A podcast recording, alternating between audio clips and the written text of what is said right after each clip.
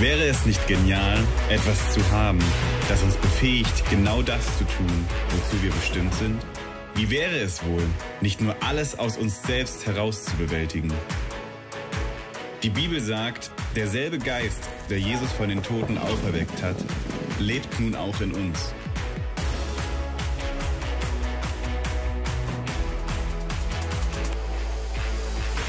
Der Heilige Geist füllt uns. Der Heilige Geist befähigt uns. Der Heilige Geist empowert uns, genauso wie er Jesus empowert hat. Empowered, die Serie zum Heiligen Geist. Yes, ey, so stark. Ich freue mich, dass ihr alle heute hier seid und wir einen weiteren starken Gottesdienst heute zusammen erleben dürfen, ja. Und ey, einfach schon das Worship-Team wieder, ich feiere es einfach, ey, einfach so stark. Danke, wie ihr uns da einfach mit reinnehmt. Das ist einfach massive. Massive. Ja, richtig guti. Ey, so schön.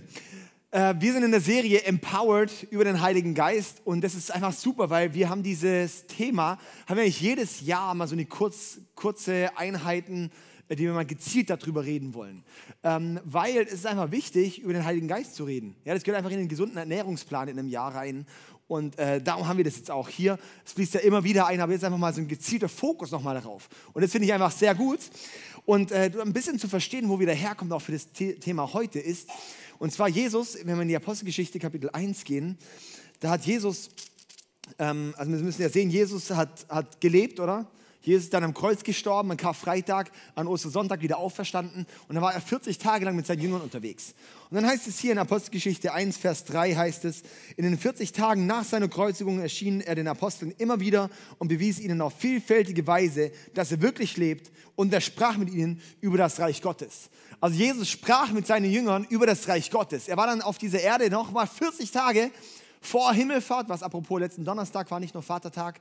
Und er war dann dort und hat mit ihnen über das Reich Gottes geredet. Ja? Das ist die Botschaft, das Kernthema, das Reich Gottes, was Jesus gesagt hat, hey, bevor ich gehe, das Allerwichtigste, was sie behalten müssen, ist das Thema Reich Gottes. Darum ist es kein Nebenthema, sondern das Thema schlechthin.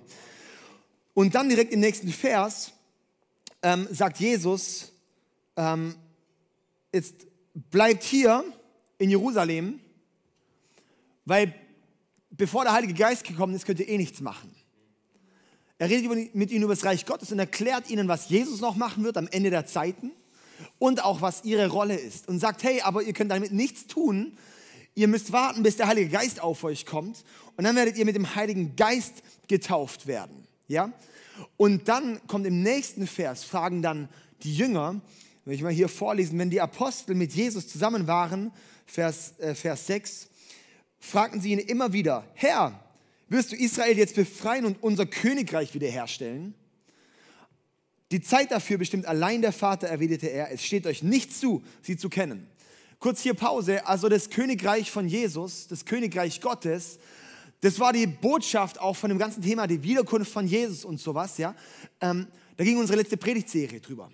Über die Wiederkunft von Jesus. Wann wird Jesus wiederkommen? Wie ist das Ende der Zeiten? Und eigentlich das Fazit von der Endzeit ist eigentlich, Jesus kommt wieder und wird dort das Königreich Gottes massiv aufrichten. Also da wird das Königreich Gottes endlich komplett gebaut sein. Und dann heißt es auch, hey, so lange ist das Königreich Gottes schon da, aber noch nicht ganz da. Also das wird das Ende sein so, und er wird sein Königreich bauen. Die Jünger, die haben halt gedacht, Jesus ist jetzt kurz weg und kommt gleich wieder und macht es dann fertig. Jetzt warten die Christen halt schon 2000 Jahre, gell? Ist halt so, was will ich machen? Aber wir warten darauf und eigentlich auf diesen Punkt, dass Jesus endlich sein Königreich endlich fertig baut. Ja?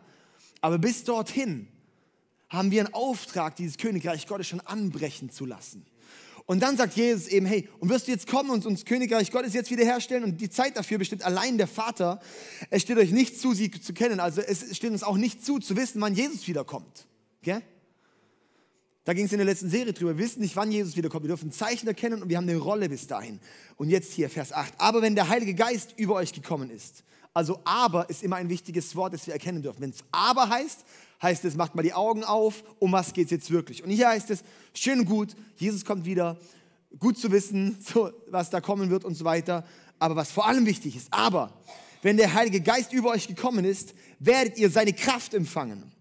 Dann werdet ihr den Menschen auf der ganzen Welt von mir erzählen, in Jerusalem, in ganz Judäa, in Samarien, ja bis an die Enden der Erde. Und es ist mega stark, oder? Also Jesus redet über seine Wiederkunft eigentlich, redet über das Königreich Gottes und sagt, hey, aber was eigentlich wichtig für uns ist, ist der Heilige Geist. Und darum ist diese Serie die perfekte Serie nach der letzten über die Wiederkunft von Jesus, weil es ist für uns so relevant zu wissen, was ist die Bedeutung vom Heiligen Geist für uns. Und es ist so krass, weil wir oft so gleichgültig sind über die Rolle vom Heiligen Geist in unserem Leben. Auch dieser Vers hier, Vers 8, aber wenn der Heilige Geist über euch gekommen ist, werdet ihr seine Kraft empfangen. Das ist so ein charismatisch-pfingstlerisches Zitat geworden. Ja, so, ja, come on. Also es ist bei einem Zitat geblieben und nicht zur Realität. Und Gottes Anliegen ist, dass es eigentlich zu einer Realität werden soll. Jesus hat die Dinge ja nicht gesagt, dass wir unseren theologischen Wortschatz erweitern können, sondern er hat gesagt, hey, das, weil es soll eine Realität werden. Ihr sollt seine Kraft empfangen. Und die Sage ist, der Umkehrschluss ist halt, wenn wir seine Kraft nicht empfangen haben, müssen wir eigentlich mal schließen, was vielleicht fehlt. Oder? Also, dass wir brauchen seine Kraft. In Johannes 16 heißt es, sagt Jesus, es ist gut, dass ich gehe, weil dann mein Heiliger Geist kommen wird. Warum? Weil als Jesus auf dieser Erde war dort, wo er ist, hat er wirklich das Königreich Gottes gebaut. Das heißt, wenn wir wissen wollen, was bedeutet das Königreich Gottes zu leben, schauen wir Jesus sein Leben an und das ist übertragen in deinen Alltag, das ist es. Ja? Das Ding ist halt, es war halt Jesus, das sind nicht wir, gell? Der konnte das, wir nicht. Und darum hat Jesus dann gesagt, hey, es ist gut, dass ich gehe, weil dann, solange ich da bin, ist der Heilige Geist sozusagen bei mir. Aber wenn ich gehe, dann kommt der Heilige Geist auf euch alle. Und dann müsst ihr nicht Pilgerreise nach Jerusalem machen, um mich zu sehen, sondern dann ist der Heilige Geist euch gegeben und da, wo du bist, kannst du das Königreich von Gott aufbauen. Und das ist diese Power vom Heiligen Geist, ist, dass wir befähigt werden. Darum Empowered ist diese Serie, weil wir befähigt werden sollen. Ja, so Gottes Botschaft hier in diese Welt zu tragen und das, was Gott im Himmel vorleben möchte, hier auf diese Erde auszuleben. Wir brauchen den Heiligen Geist und darum ist mein Titel heute, warum braucht die Kirche den Heiligen Geist? Warum braucht die Kirche den Heiligen Geist? Das ist eine ziemlich gute Frage, finde ich. Weil Kirche ist nicht hier diese Versammlung, sondern Kirche ist jeder Einzelne. Kirche bist du, Kirche bin ich. Das heißt, warum brauchst du den Heiligen Geist? Und da gibt es 1000 Gründe, aber ich habe uns heute mal 2 Gründe rausgepickt. Und zu denen komme ich gleich. In 1. Korinther 12, Vers 7 heißt es, jedem wird aber das offensichtliche Wirken des Geistes zum allgemeinen Nutzen verliehen. Also jedem bedeutet jedem. Wow. Manchmal ist die Bibel so einfach, gell? Aber manchmal ist die Bibel so einfach. Also eigentlich ist die Bibel einfach. Wir müssen die Bibel manchmal durch eine einfachere Brille lesen. Nicht zu denken, wow, wie könnten wir das verstehen, sondern einfach, lass uns das lesen, wie es da steht, oder? Das ist doch eigentlich ganz gut. Da ist die Bibel meistens am nächsten dran. Weil Jesus hat nicht für irgendwelche Superhirne geredet, sondern für normale Menschen. Und eigentlich, was er gesagt hat er halt gemeint, gell? Genau. Also irgendwie, ja, wir denken nicht, er war nicht irgendein komischer Philosoph nur, gell? Ja? Also, jedem aber wird das offensichtliche Wirken des Geistes zum allgemeinen Nutzen verliehen. Was nehmen wir daraus? Jedem. Also er redet dort an eine Gemeinde in Korinth, das heißt jedem Christ. Jeder, der mit Jesus läuft, jeder, der sein Leben Jesus anvertraut hat, jedem, den Jesus errettet hat. Jedem, dem wird der Heilige Geist gegeben. Ja? Das offensichtliche Wirken des Geistes. Also offensichtliches Wirken des Geistes bedeutet jeder und dass es offensichtlich wird, dass der Heilige Geist in dir lebt. Also das ist schon mal ein wichtiger Punkt, dass wir verstehen, wenn der Heilige Geist in dir ist, wird es offensichtlich sichtbar. Das heißt, sehen deine Arbeitskollegen, sehen deine Freunde offensichtlich, es ist nicht zu übersehen, es ist offensichtlich oder es ist offen und man sieht es, dass der Heilige Geist in dir ist. Also das offensichtliche Wirken bedeutet, dass jemand krank, der wird geheilt, der ist gesund. Offensichtlich, du kannst es nicht verleugnen. Das offensichtliche Wirken von, du wirst voll gehatet und kannst mit einer absoluten Liebe begegnen, was sonst keiner verstehen kann. Solche Themen, ja? Ganz viele. Und dann zum allgemeinen Nutzen verliehen. Also der Heilige Geist ist dafür da, zum offensichtlichen Wirken, das dann zum allgemeinen Nutzen sein soll. Die meisten Christen wollen nur den Heiligen Geist zu ihrer christlichen Selbstbefriedigung. Oh, ich möchte es fühlen. Dann fühl mal schön, ja? Also der Heilige, das hatte Sarah letzte Woche in der Predigt so gut, hey, dass der Heilige Geist keine Emotion ist, er hat Emotionen. Also wir suchen nicht eine Emotion, wir suchen eine Person, den Heiligen Geist. Und wenn wir dieser Person begegnen, dann kommen Dinge wie Kraft, wie Emotion, wie Liebe und diese Dinge, aber das trägt er alles mit. Es ist zum allgemeinen Nutzen, das bedeutet, dass andere etwas davon haben, dass du den Heiligen Geist hast. Warum sehnst du dich nach mehr vom Heiligen Geist? Für dich oder für andere? Ja, möchtest du oder möchtest... Also zum Beispiel, ich weiß, hey, wenn ich bei jemandem sehe, der ist mega großzügig und er sagt, hey, ich möchte hier Leuten helfen, bla bla bla, hey, hättest du mir noch ein paar Euro? Dann würde ich dem definitiv die paar Euro geben, weil ich sehe, was daraus passiert. Läuft der rum und sagt, hey, ich hätte gern ein paar Euro. Ich will einfach ein bisschen mehr haben. Keine Ahnung, ich weiß nicht, ob ich dem wirklich was geben würde. Gell? Und genau so ist es halt auch. Gott gibt uns, um es weiterzugeben. Er gibt uns den Heiligen Geist, weil er sagt, schau, ich bin nicht mehr auf dieser Erde als Mensch, sondern ich habe den Heiligen Geist in euch gegeben und ihr sollt es weitertragen. So ist eben das so gut. Gell? Gott Vater ist im Himmel. Gottes Sohn Jesus, der war im Himmel von Anfang an, ist dann Mensch geworden, war 33 Jahre auf der Erde, ist wieder in den Himmel und wird irgendwann wiederkommen. Und der Heilige Geist, der ist, solange jetzt Jesus im Himmel ist, ist der Heilige Geist hier und wirkt in uns. Ja? Das bedeutet, wir sind dafür da jetzt. Er gibt uns den Heiligen Geist zum allgemeinen Nutzen. Wir bauen, sind sein Vertreter, wir sind seine Kinder. Ohne, und jetzt komme ich eigentlich zu meinen Punkten. Ist das gut? Also, warum braucht Gott die Kirche? Nee, warum braucht Gott die Kirche? Das ist auch ein gutes Buch eigentlich. Aber genau, warum braucht die Kirche den Heiligen Geist? Eigentlich das ist die Frage. Warum braucht die Kirche den Heiligen Geist? Und mein erster Punkt ist, ohne den Heiligen Geist werden wir das Haus von Menschen, nicht das Haus Gottes. Ohne den Heiligen Geist werden wir das Haus von Menschen, nicht das Haus Gottes. Ziemlich gut, gell? Auch wir hier als ICF, wir sind nicht dafür da, nur ein Haus von Menschen zu sein, sondern ein Haus Gottes zu sein. Wir wünschen ein Haus des Menschen bedeutet, hey, Entertainment, Programme. Es ist halt einfach cool, was wir haben. Man geht hin, weil es einfach Spaß macht. Das ist Haus von Menschen. Haus von Menschen ist, wir drehen uns nur um die Probleme von Menschen und nicht um die göttlichen Lösungen.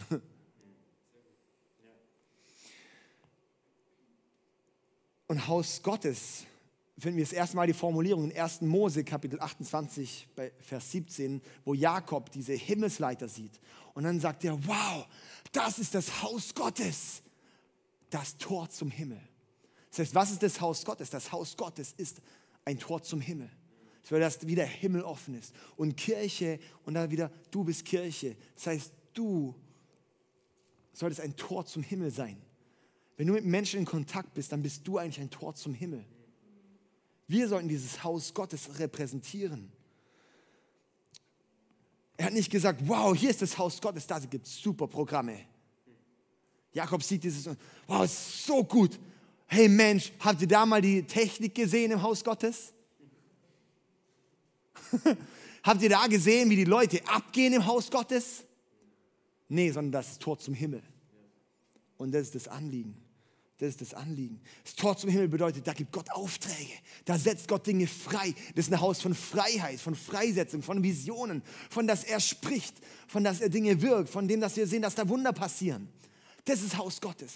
Jesus selber hat das Haus Gottes repräsentiert. Also Jesus war wie das wandelnde Haus Gottes. Er war die Erfüllung vom Haus Gottes. Und in Lukas 6, Vers 19 lesen wir, und die ganze Volksmenge suchte ihn anzurühren, denn Kraft ging von ihm aus und heilte alle. Weil Kraft ging von Jesus aus und heilte alle. Jesus war das wandelnde, verkörperte Haus Gottes und Kraft ging von ihm aus. Und darum heißt es auch in der Apostelgeschichte, wenn der Heilige Geist kommt, werdet ihr Kraft empfangen. Und darum heißt es im 1. Korinther, dass der Heilige Geist gegeben ist, um zum öffentlichen Wirken, quasi wir werden Kraft empfangen. Das ist Gottes Anliegen, dass Kraft aus uns austritt. Ja, dass Power rausgetragen wird. Hey, ohne den Heiligen Geist werden wir nur ein Haus von Menschen, bist du nur einfach eine weitere Person und nicht das Haus Gottes. Wir müssen das Haus Gottes werden. Und das ist Gottes Anliegen, darum machen wir diese Predigtserie, dass wir befähigt werden, was es heißt, wirklich das Haus Gottes zu sein. Was es heißt, dass diese Kraft rausfließt. Und ich habe mich die Tage die Frage gestellt, hey, was wäre, wenn wir den Heiligen Geist aus unserer Kirche nehmen würden? Würde sich was verändern? Wenn wir den Heiligen Geist aus dieser Kirche hier nehmen würden, würde sich etwas verändern? Wenn wir den Heiligen Geist jetzt aus diesem Gottesdienst ausschließen würden, würde sich irgendwas verändern? Was wäre der Unterschied? Und man kann ja immer leicht über Kirche ablästern, ja. Wenn du den Heiligen Geist aus deinem Leben nimmst, was wäre da für ein Unterschied? Ja, ich sage immer so, die Kirche ist nur so geisterfüllt, wie die Menschen sind. Also man kann lange irgendwie sich abkotzen über Kirche und so weiter. Wenn da nicht die Leute sind, die geisterfüllt sind, dann wird die Kirche nicht geisterfüllt sein. Warum? Weil das nur eine Zusammenkunft von vielen Leuten. Ja, also darum eher die Frage, hey, wenn du den Heiligen Geist aus deinem Leben nehmen würdest, würde sich irgendwas verändern? Und ich meine jetzt nicht sonntags, nicht im Gottesdienst, sondern mal, wie war es Montag bis Samstag, vergangene Woche. Wenn du die letzten 6 Tage anschaust und wenn du dort mal sagen würdest, Heiligen Geist hat keine Rolle gespielt. Wenn du den Heiligen Geist rausnehmen würdest, würdest du heute anders dastehen, als wenn er jetzt da ist? Ich finde es eine extrem gute Frage, oder? Also wie gehen wir damit um mit dem ganzen Thema? Hey, und ich sage, ey, ich wünsche mir, dass wenn wir sagen, der Heilige Geist ist raus aus meinem Leben, dass dann alles am Ende wäre. Und ich sage, ey, ohne den Heiligen Geist, da geht ja gar nichts. Da geht gar nichts. Jetzt brauchst du dieses Natürliche, dass wirklich das Übernatürliche auch natürlich wird. Hey, es war so cool, wir hatten... vergangene Woche oder vor 1,5 Wochen waren wir im Teambuilding in Friedrichshafen und da waren wir dann im Auto unterwegs, Simon und Michelle noch dabei und dann noch eine weitere Person, der hat erst vor einiger Zeit sein Leben Jesus gegeben und saß dann im Auto und wir haben geredet, er hat ein bisschen seine Geschichte erzählt und er hat dann gesagt, und ich habe dann irgendwie so den Impuls so gehabt, hey, ich soll ihn fragen, ob er Sprachengebet schon hat. Und ob wir irgendwie dafür beten können. Sprachengebet ist wie so eine Geheimsprache, die Gott uns gibt. Also durch den Heiligen Geist, da kannst du plötzlich was beten. Das verstehst du selber gar nicht, was es genau ist. Aber Gott versteht es. Und es ist, dass der Heilige Geist, quasi der Geist Gottes in dir betet es. Und das heißt in der Bibel, dass das was ist, was deinen Glauben stärkt, dass du gebaut wirst von innen. Und der Schlüssel da eben beim Sprachengebet ist, mit deinem Verstand kannst du oft, bist du vielleicht manchmal nach 5 oder 10 oder 15 Minuten halt ausgebetet. Du weißt manchmal nicht genau, was weiterbeten. Und das Sprachengebet ist was, du kannst halt Stunden beten. Und du wirst nicht müde, sondern du wirst eigentlich immer noch mehr geladen. Warum? Weil das Gott macht in uns. Das ist wie, sage ich mal, so eine Power-Aufladestation, die wir dort haben. Das hat Gott uns wie so eine Geheimwaffe gegeben, richtig stark, ja. Und dann habe ich ihn dort gefragt und dann er so, hey, nee, aber er hat schon mal davon gehört. Und ich so, das ist doch schon mal ein guter Ausgangspunkt. Und dann habe ich ihm das kurz erklärt, einfach ein paar, wahrscheinlich so, wie ich es euch gerade eben gesagt habe, vielleicht noch 2 Sachen mehr. Ja? Und dann habe ich gefragt, ob er das möchte. Und er so, ja krass, kann man das einfach so kriegen? Ja, voll.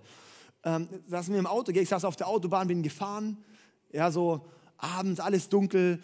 Und dann, genau, ja, wie jetzt, hier im Auto beten. Ja klar, einfach hier im Auto. Ich meine, es ist ja der Heilige Geist, nicht ich, der das macht, gell? Das müssen wir auch verstehen. Und dann haben wir dort einfach gebetet. Und dann habe ich gesagt, so, jetzt kannst du einfach mal einen Satz vorbeten, ich bete nach, einfach der Person das einfach zu machen. So dieses, lad den Heiligen Geist ein, das ist immer Schritt Nummer 1, lad den Heiligen Geist ein. Und als 2, bitte ihn dir diese Gabe zu geben. Und als 3, mach's einfach. Ja, also das ist eigentlich so die einfachen Schritte, die man so hat. Und dann habe ich da kurz gebetet, ihm das vorgebetet, danach gebetet. Dann habe ich gesagt, so, jetzt fangen wir einfach an, hier im Auto in Sprachen zu beten. Und dann, wenn du merkst, es kommt was, dann fang einfach an. Das war so cool, weil wir saßen dann da, ein bisschen Musik angemacht, haben so eine Minute lang gebetet. Ja, so, ja, ich muss immer gucken, ich schaue auf jeden Fall auf die Straße weiter, das war super, gell, weil ich muss ja Auto fahren und so, war cool, ich habe es einfach genossen. Lalalala. Genau, und dann irgendwann frage ich halt so nach hinten, hey, und wie war's? Und merkst du irgendwas? Und er so, ja, schon die ganze Zeit. Er redet schon die ganze Zeit in Sprachen jetzt, ja. Das ist so cool, weil das so einfach ging. Es war so unspektakulär. Ich habe ihn nicht einmal gesehen während der Zeit. Außer halt im Rückspiegel, oder war es ja dunkel. Das ist einfach so gut, weil es so natürlich, übernatürlich wird.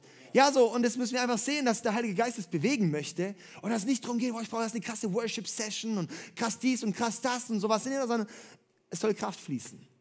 Ja, mein Mentor von mir, der hat mal mir diese Geschichte erzählt, hat sie gesagt, er war mal draußen spazieren und hat währenddessen einfach noch in Sprachen gebetet und hat einfach so einen Gebetsspaziergang gemacht. Und dann kam ihm jemand entgegengejoggt und die Person war halt auch mit Jesus unterwegs.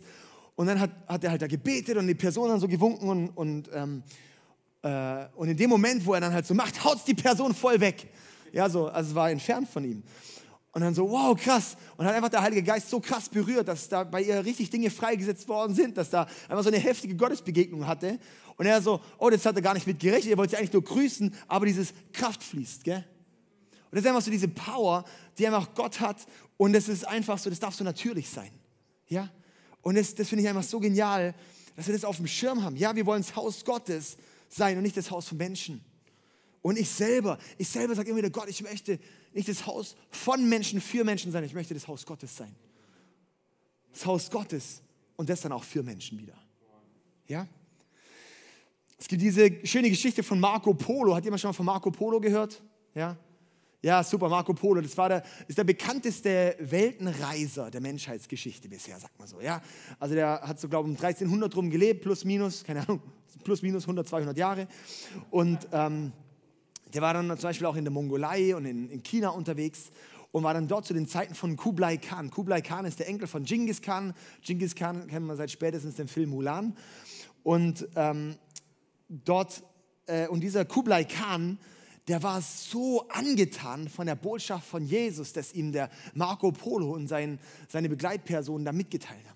Und er hat gesagt, wow, diese Botschaft von Jesus, wenn es stimmt, was ihr dort erzählt, dann ist das Krasseste, was ich je gehört habe. Und ich möchte, dass mein Königreich davon überflutet wird, von dieser Botschaft. Er sagt, weil wir haben hier Magier, die klatschen einmal, zack, und die Vögel können tot vom Himmel fallen. Und die sprechen ein Wort und der Regen fängt an, Regen hört auf, die haben Macht übers Wetter. Die sind so heftige Magier hier, aber was du hier erzählst und was wir hier in dieser Bibel sehen, dieser Gott, der muss viel größer sein als diese ganzen Magier, der müsste Macht darüber haben. Und das wünsche ich mir hier bei uns. Jetzt geht zurück und dann bringt nächstes Mal 100 Missionare mit. Frag euren Kirchenführer, das war dann der Papst, dass ihr Leute mitbringt. Und er kam dann zurück und zu der Zeit war gerade Papstwahl, ja. Und da waren die Christen dann so beschäftigt damit, um das ganze System, um die ganze Organisation, um das ganze Strukturen und bla bla bla, dass dann die Kirche das nur gepackt hat, 2 Missionare mitzuschicken.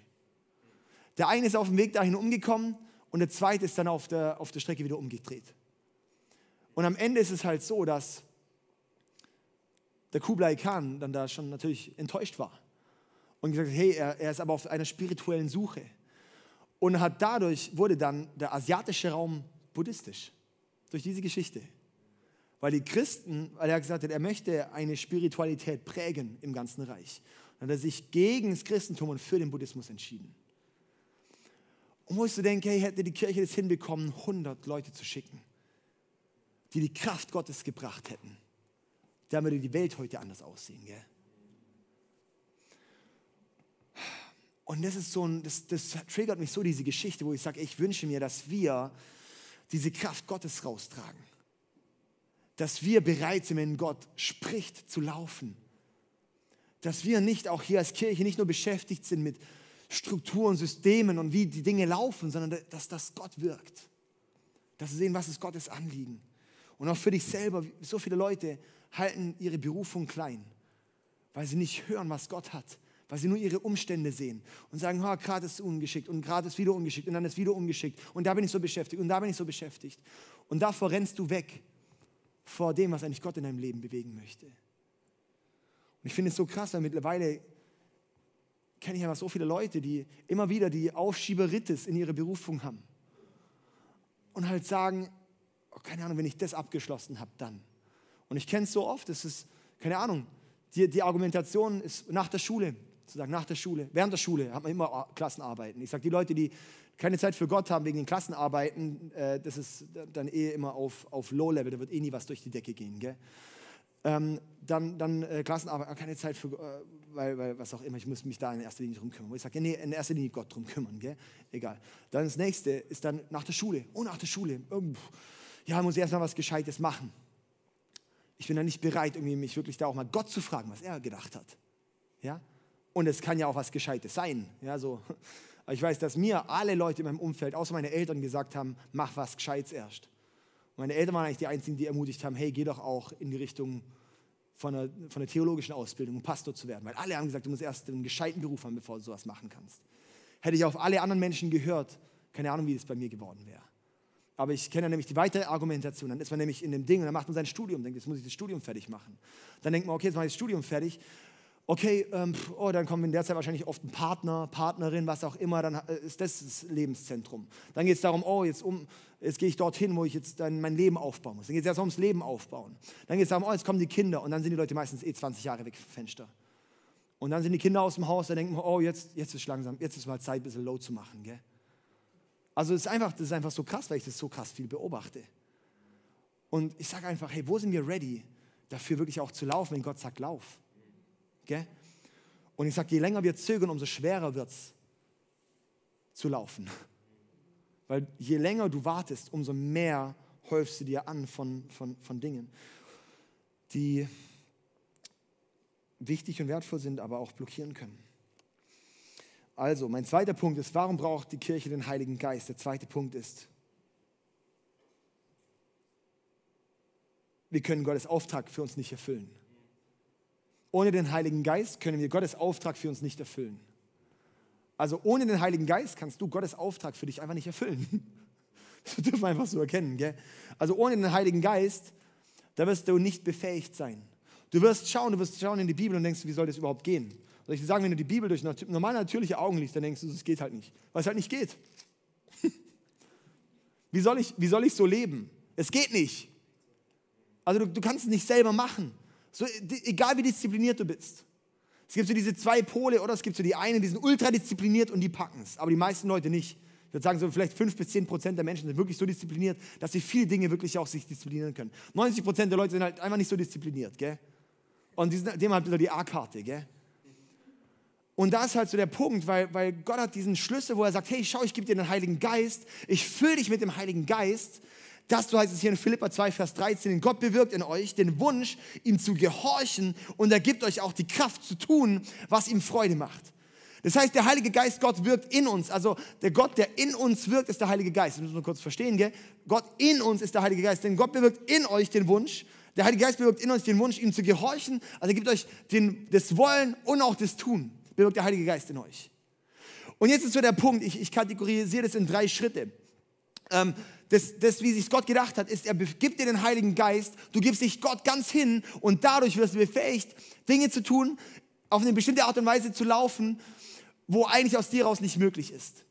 Wo du in eine Heiligkeit läufst, wo du in eine Disziplin läufst, aber nicht aus dir heraus diszipliniert, sondern aus Gott heraus diszipliniert. Das ist so das, wie sich Gott eigentlich gedacht hat. Weil eigentlich heißt es, auch Gnade ist eigentlich das Wort, eigentlich vielmehr Befähigung, gell? Dass wir das mal sehen.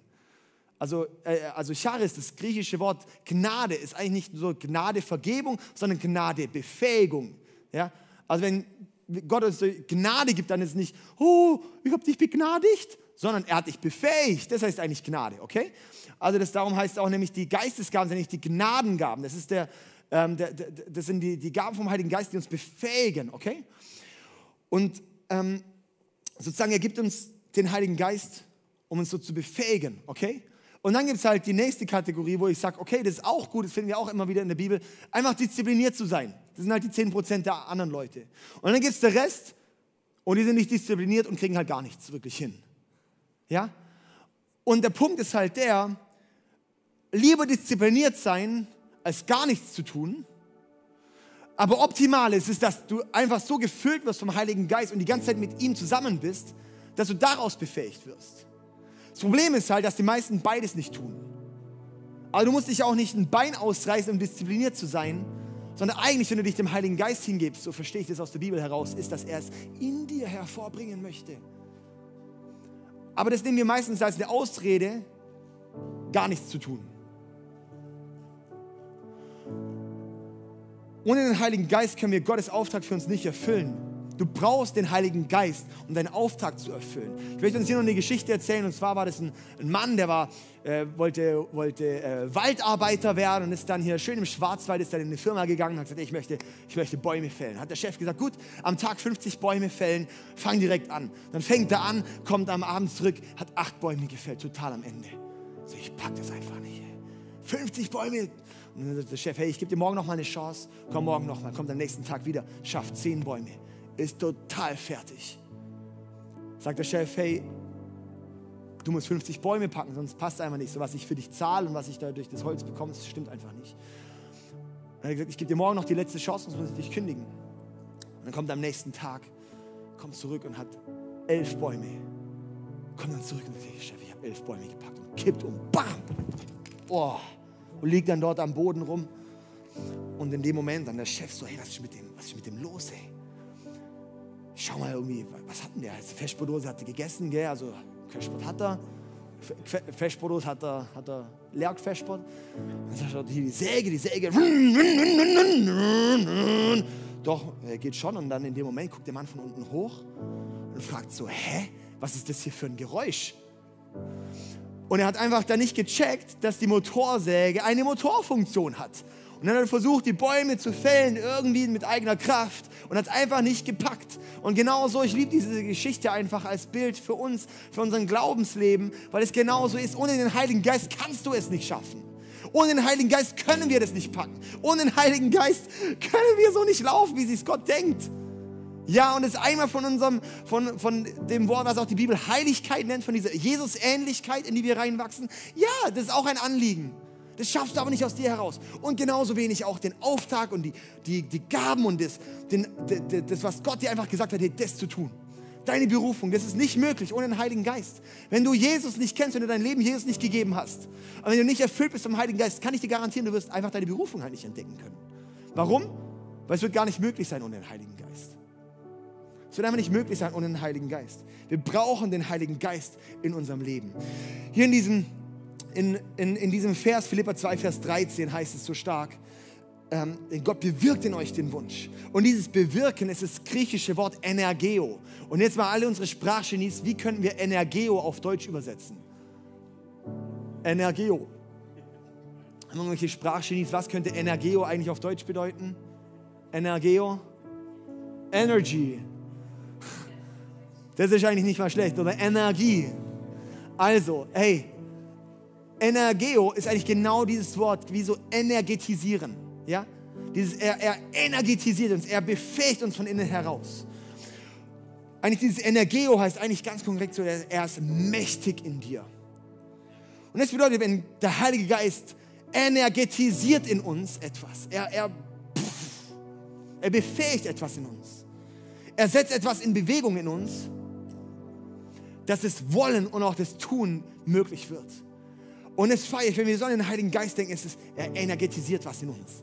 Und darum ist auch die Frage so an uns, hey, bist du bereit, dich dem Heiligen Geist auch hinzugeben und zu sagen, ja, und du darfst in mir auch etwas bewirken. Du darfst in mir energetisieren. Ey, und ich feiere das so, wirklich in dieses Leben reinzugehen, das Gott für dich hat. Ja, dass wir wirklich auch sehen, ja, natürlich, dass Kranke geheilt werden, dass Dämonen ausgetrieben werden, dass die Botschaft von Jesus weitergegeben wird. Das ist Gottes Auftrag an uns, Markus 3, oder? Wo es dann auch so heißt, hey, und das Coole ist, es ist berufsunabhängig möglich. Es ist berufsunabhängig möglich, den Auftrag Gottes zu laufen. Weil du kannst überall Menschen von Jesus erzählen, du kannst überall die Kranken heilen, du kannst überall die Dämonen austreiben. Ja, so. Und schon alleine, wenn ich jetzt sage, Dämonen austreiben, denken schon die manchen so, oh, das muss irgendwie jemand Komisches sein, der das irgendwie, es gibt ja gar keine Dämonen mehr hier so. Wo ich sage, wenn du selber das bei dir kennst oder andere Leute kennst, wo Mächte in dir wirken, ich sag's mal so, die du selber nicht kontrollierst, dann ist dort was Dämonisches, gell? Wenn du sagst, ich kann meine Augen davon nicht lassen. Diese Verhaltensmuster, ich komme davon nicht los. Es ist etwas Machtvolleres als du. Ja? Und dort, darum ist es auch, darum sollten wir ein Haus von Freiheit sein. Nur die meisten sind von uns gar nicht bereit dafür, erstens mal frei zu werden und zweitens andere frei zu machen. Weil wir gar nicht verstehen, dass es zu unserem Auftrag gehört. Und dass wir verstehen, wir brauchen dafür den Heiligen Geist. Wir brauchen den Heiligen Geist dafür. Hey, und darum sage ich auch für uns, ey, lass uns wirklich öffnen für den Heiligen Geist. Und sagen, ja, und wir sind eine Kirche, wo der Heilige Geist willkommen ist. Und in meinem Leben, dass der Heilige Geist willkommen. Und ich sage für mich immer so dieses, und dass ich dir mitgeben möchte, ganz praktisch, was heißt das für dich? 1. Thessalonicher 5,19 heißt es, unterdrückt den Heiligen Geist nicht. Das heißt, als erstes bedeutet es, erstmal so auch zu entschuldigen, auch mal wirklich um Vergebung zu bitten bei Gott, wo du den Heiligen Geist unterdrückt hast. Unterdrücken bedeutet, du hast jemanden belächelt, wo der Heilige Geist gewirkt hat und hast gedacht, ich lache den mal aus, weil ich das einfach nur komisch finde. Ich musste das sehr viel, mich da bei Gott um Vergebung bitten, weil ich fand es oft richtig komisch, manche Sachen. Aber ich habe gemerkt, meine Aufgabe ist nicht darüber zu urteilen, sondern meine Aufgabe ist, mich dem Heiligen Geist hinzugeben. Ja? Aber dass ich das erstmal mache, zu sagen, hey Gott, es tut mir einfach leid. Es tut mir so leid. Und dann sagt Gott, und ich möchte umdenken. Ich möchte umdenken, ich möchte bereit sein dafür. Und dann zu sagen, und jetzt Heiliger Geist, sei du willkommen hier. Immer den einzuladen, zu sagen, jetzt Heiliger Geist, du bist willkommen hier. Und dann im 4. Schritt ist zu sagen, und ich gebe mich dir ganz hin. Ich bin bereit, dir kompromisslos nachzugehen. Ich bin bereit, meinen Stolz, mein Ego abzulegen und in dem zu laufen. Und in dem zu laufen, was du dir gedacht hast, Gott. Ich bin bereit, auch die Gaben zu empfangen, die du dir gedacht hast. Ich bin bereit dafür, wenn du sie mir schenkst, dass ich da drin das auch tue. Ja? Und dazu möchte ich uns einladen, lass uns noch zusammen beten. Du könntest sitzen bleiben. Einfach jetzt mal so, kannst du vielleicht deine Augen schließen, deine Hände öffnen. Und dass du als ersten Schritt wirklich auch dieses Gott um Vergebung bittest, wo du den Heiligen Geist unterdrückt hast oder einfach nicht reingelassen hast. Zu sagen, Heiliger Geist, es tut mir leid, dass ich dir keinen Zugang gegeben habe. Vielleicht tut es dir leid, dass du gar nicht gecheckt hast, wie wichtig er ist. Es tut mir leid. Und Gott, und jetzt im nächsten Schritt, ich bin bereit umzudenken. Ich bin bereit, mich zu öffnen. Ich bin bereit zu sehen, was du siehst. Und jetzt im 3. Schritt zu sagen, jetzt sei willkommen. Heiliger Geist, sei willkommen in meinem Leben. Heiliger Geist, erfülle du mich. Heiliger Geist, komm du. Befähige du mich.